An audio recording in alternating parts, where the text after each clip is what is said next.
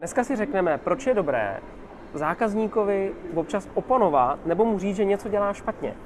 Podíváme se na to, jaký jsou rozdíly mezi diářema, jestli elektronický, papírový, jaký jsou výhody a prozradím vám, jak funguju já. A v neposlední řadě se podíváme na to, jestli podnikatel může být i dobrým obchodníkem. Jdeme na to.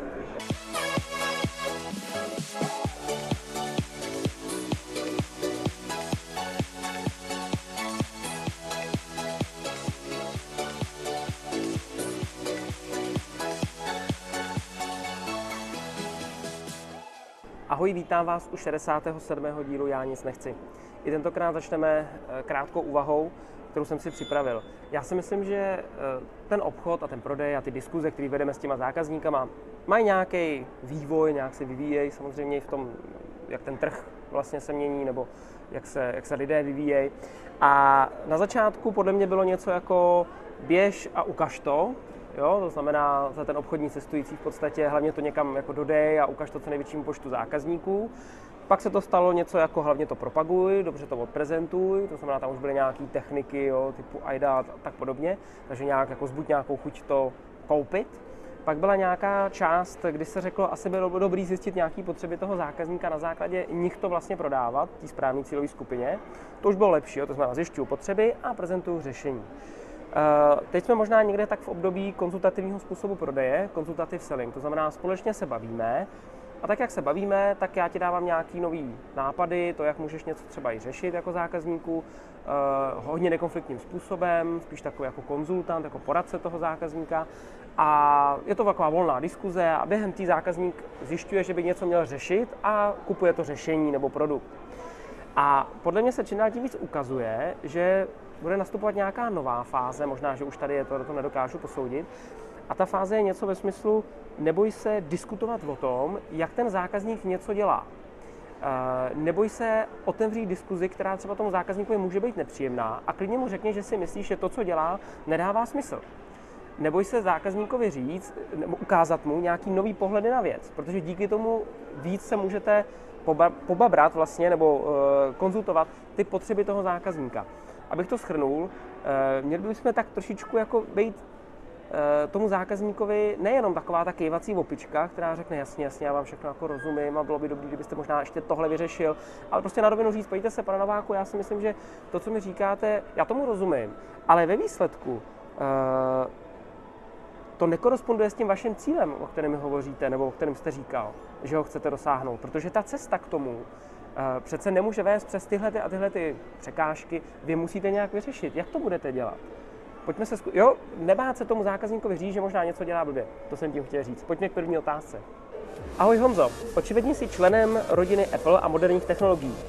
Ale i tak se chci zeptat, jaký organizátor tvého času, diář, používáš? Elektronický či papírový? Mohl bys uvést svůj pohled na jednotlivé typy diářů? Díky moc a hodně úspěchu, Lukáš. Ahoj Lukáši, perfektní otázka do dnešní doby. Eh, když bych to rozdělil do nějakých základních kategorií, tak podle mě je nějaká kategorie lidé fungující bez diáře nebo kalendáře a lidé fungující s diářem nebo kalendářem.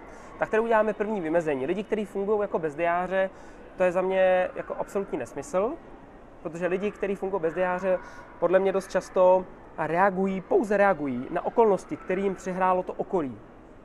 Ty okolnosti. A na to oni reagují. Když to lidé, kteří fungují s diářem, tak plánují a v tu chvíli se snaží ten svůj čas využít pro něco, kdy budou kreativní, kdy si řeknou, v tomhle čase já něco vytvořím. Tím pádem nebudu reagovat na něco, co, co přijde a náhoda, ale já něco chci tvořit na tomhle světě. Takže to je podle mě zásadní věc vůbec, proč používat diář a organizovat. Pro mě zásadní změna v historii. Eh, a pak bych to rozdělil na diář papírový a diář elektronický. Uh, chvilku bych se chtěl pozdržet u diáře papírového, protože bych ho tu nechtěl úplně hodit do koše. Uh, on má své výhody. Já bych řekl, že vždycky tak nastane za rok párkrát nějaká chvíle, kdy vidím nějaký diář papírový a říkám si, ty, to je krásný ten bych si koupil, ten je fakt dobrý, takový pěkný a hezky udělaný a prostě vypadá dobře třeba i kožený desky třeba, jo, nebo cokoliv. Něco je prostě hezký ten diář, líbí se mi. Takže jsou to designové věci, takový někdy až jako skoro šperk bych řekl, pro někoho, kdo chce organizovat čas. Takže tam může být nějaký emocionální dopad při tom, když s tím diářem vlastně pracuješ. Jo, že si říkáš, hm, rád si to naplánuju, jsi možná produktivnější.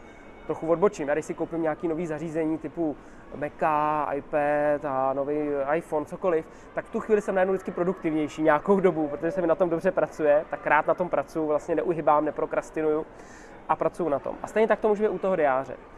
Takže to je, to je třeba dobrý u toho papírového. Další věc, která u toho papírového může být výhodou, zároveň nevýhodou, je to, že nemůžeš přesouvat určitý aktivity. Takže pokud něco napíšeš do papírového diáře, prostě to tam je už tím nemůžeš šoupat, tak bys to asi měl udělat. Na druhou stranu, pokud to neuděláš, tak to potom přesunout na nějakou další část toho diáře nebo někam je složitější a možná to tam vyhnije, jo? takže to může být jako nějaký mínus. Takže to jsou takový základní, eh, základní pozitiva, proč papírový diář.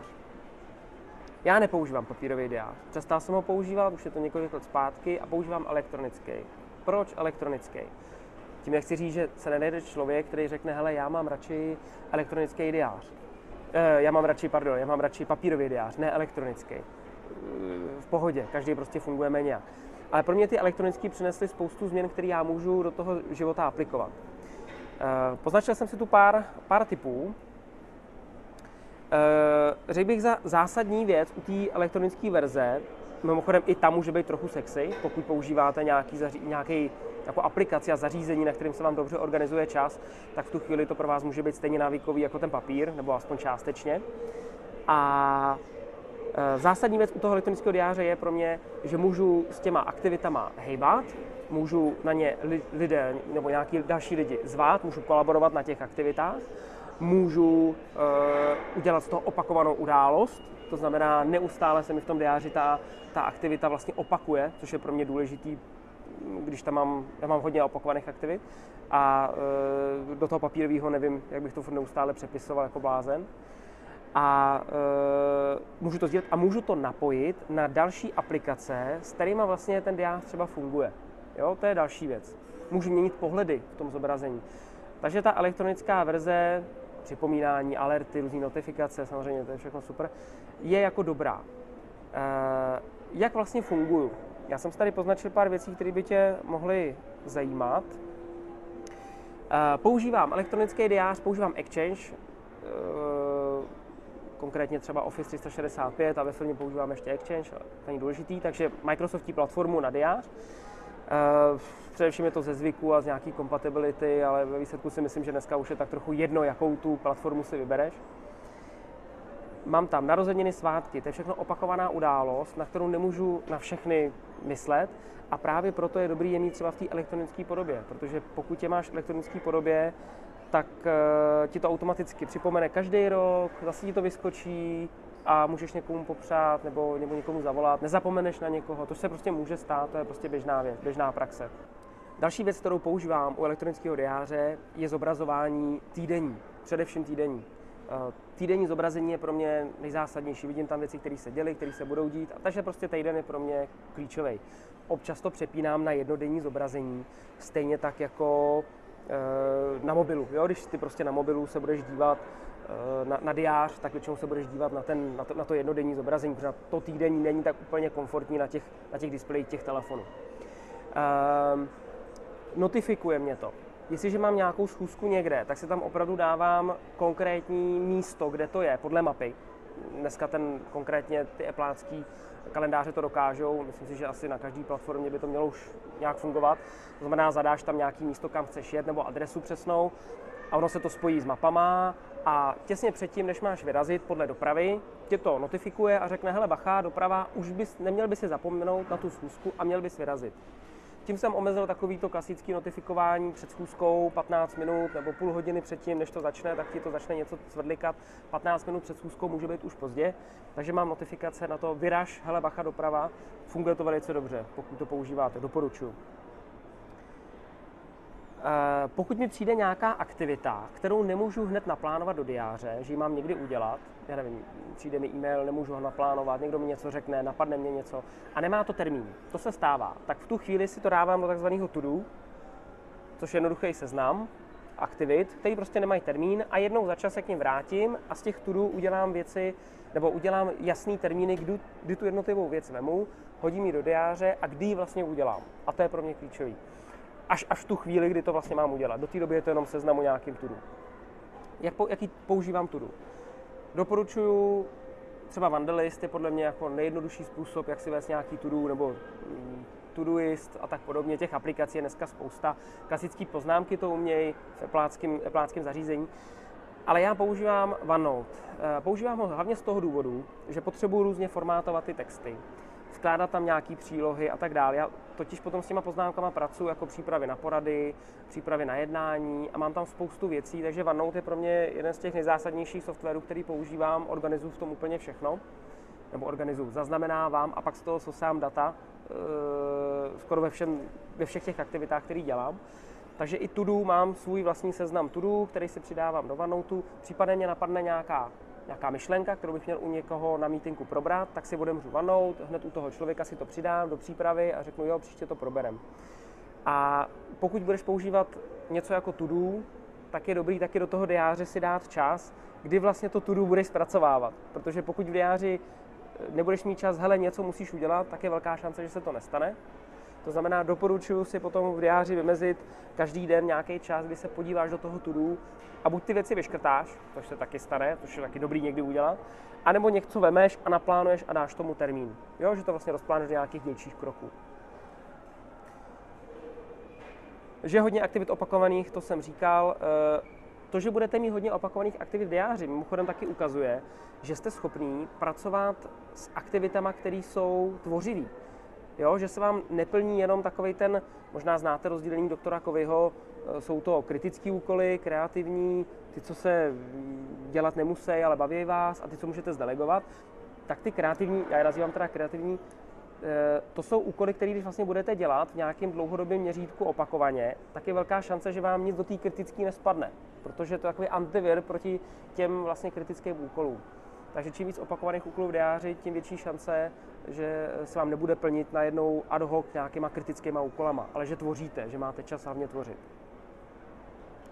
No a potom e, e-maily, tam je to jasný, ty vyřizuju většinou přes den, jsem schopen vyřídit přes telefon v různých pauzách, spoustu těch e-mailů takhle dneska člověk už vyřídí, na to používám Spark, už jsem o té aplikaci mluvil v jiném díle, doporučuji se na to mrknout, ta aplikace je podle mě jako nejlepší zatím pro mě na vyřizování e-mailu, nejenom na telefonu, ale i na, na Macu.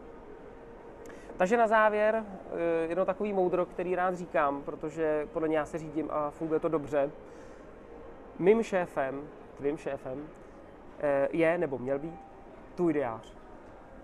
Jo, když se někoho zeptám, kde je tvůj šéf, všichni, já, jo, vy si dáte volno, jo, takhle to být prostě nemůže. Je lepší říct, mým šéfem je můj diář. To znamená, pokud já mám v diáři něco, co mám udělat, jdu a udělám to.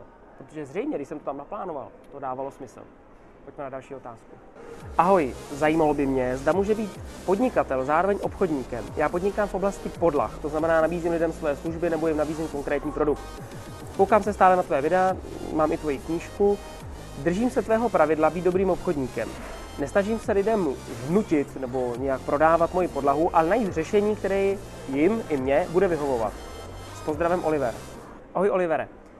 Jestli podnikatel může být dobrým obchodníkem, Eh, já si myslím, že podnikatel musí být dobrým obchodníkem, přestože se o podnikateli mluví jako člověku, který dal dohromady partu lidí, která vlastně e, nějakým trustem začala něco produkovat, on tvoří pouze strategie, tak i tak musí být schopen prodat tu vizi, ty, ty propojení, e, ty nápady, sám sebe. Jo? Takže musí být dobrý obchodník a pokud podnikatel dokáže dokonce prodávat i svůj produkt a nebo řešení, který nabízí těm zákazníkům, no tak je to o to větší výhoda, protože bude schopen i e, tak trochu remcat do toho marketingu, což je dobře, pokud jako tomu e, rozumít a ví, jakým způsobem ty principy fungují. E, ta otázka je podle mě opačná. Jo? Může být obchodník dobrým podnikatelem? A tady už si myslím, že to je o něco horší, protože spousta samozřejmě obchodníků si myslí, teď já teda umím prodávat, teď ještě budu ten podnikatel. A to není taková sranda, protože to je úplně jiný způsob myšlení. Takže já teďka nevím, jestli přesně se ptáme na to, že prodávat ti jde, nebo jestli jsi lepší podnikatel než obchodník, kde se vlastně cítíš. Jo? Ale důležitý je v rámci toho podnikání chtít přepnout vlastně tu svoji mysl z toho, nemůžu všechno udělat sám, musíme to udělat společně a pak musí to dělat systém. A tady tohle vlastně přepnutí je důležitý, nezbytný pro to, aby se stal potom tím správným podnikatelem, většinou to bude ten cíl, asi o kterém, proč si zakládal tu firmu, aby to byl nějaký systém. A v rámci toho prodeje to znamená třeba to, že pokud chceš prodávat dlouhodobě, měl bys mít nějaký prodejní tým nebo mít nějaký prodejní systém, online, cokoliv, který vlastně bude ty prodeje naplňovat. Obecně, jestliže máš firmu, tak potřebuješ mít produkt a neustále ho inovovat, nebo řešení, a pak mít prodejní kanál a neustále ho inovovat a využívat co největší počet kanálů, který vlastně dávají smysl v rámci cílových skupin. A to jsou dvě spojené nádoby, které ty jako majitel firmy musíš odřídit strategicky a tak podobně. A pokud se bavíme někam o tom obchodě, tak eh, by se měl začít vzdělávat především v tom vedení toho týmu, těch obchodníků, ale obecně různých lidí. Eh, začít se vzdělávat ve strategii, začít se vzdělávat v managementu, v delegování, aby se potom jako nestalo, že budeš chtít všechno dělat za ty lidi, že to tvoje fungování je vlastně nejlepší. Jsem se tady ještě poznačil jednu věc. Ano, v první fázi by si měl stanovit nějakou vizi, nebo misi, pak vizi, pak dílčí cíle, bojový plán, jak toho dosáhneš. Já vlastně nevím, proč vlastně podnikáš a co chceš přinést tomu světu. A to by si měl jasně stanovit. A od toho se bude odvíjet, jaký budeš podnikatel a zároveň, jaký budeš obchodník. To je vlastně ten základ, ten stavební kámen. No a na závěr teda jenom takový malý doporučení, takový tip. Pokud se budeš snažit chtít po lidech, aby dělali 100% toho, co ty si představuješ, což je hodně subjektivní, tak ti garantuju, že nakonec nebudeš podnikat, ale vytvoříš si firmu, v které se sám zaměstnáš. Držím ti palce a ať se ti daří. Ještě než se rozloučíme dneska v závěru, eh, tak bych vám rád doporučil rozhovor, který jsem měl teďka v poslední době pro podcast Proti proudu. Určitě jste mě už o podcastu Proti proudu slyšeli mluvit v nějakém videu, kdy jsem ho propagoval. Jsou to rozhovory s různými lidmi, dá se z toho nějaká inspirace vyčíst, takže je tam i rozhovor se mnou, takže pokud máte chuť si něco takového poslechnout eh, o životě, o obchodu a o motivaci tam mluvíme a podobně, tak je to nějakou volnou formou tam převedený a dan chytrýma otázkama ze mě něco ždímal. Takže pod videem najdete určitě odkaz a můžete se, můžete se přihlásit k odběru tohoto podcastu. Doporučuji obecně se poslechnout i další rozhovory, jsou tam hodně zajímaví lidi. Mějte se krásně, jestli se vám videa líbí, odebírejte YouTube, sledujte mě na Instagramu, na Twitteru a na LinkedInu a nebo se někdy potkáme osobně na nějaký akci. Mějte se krásně, ať se vám daří. Ahoj.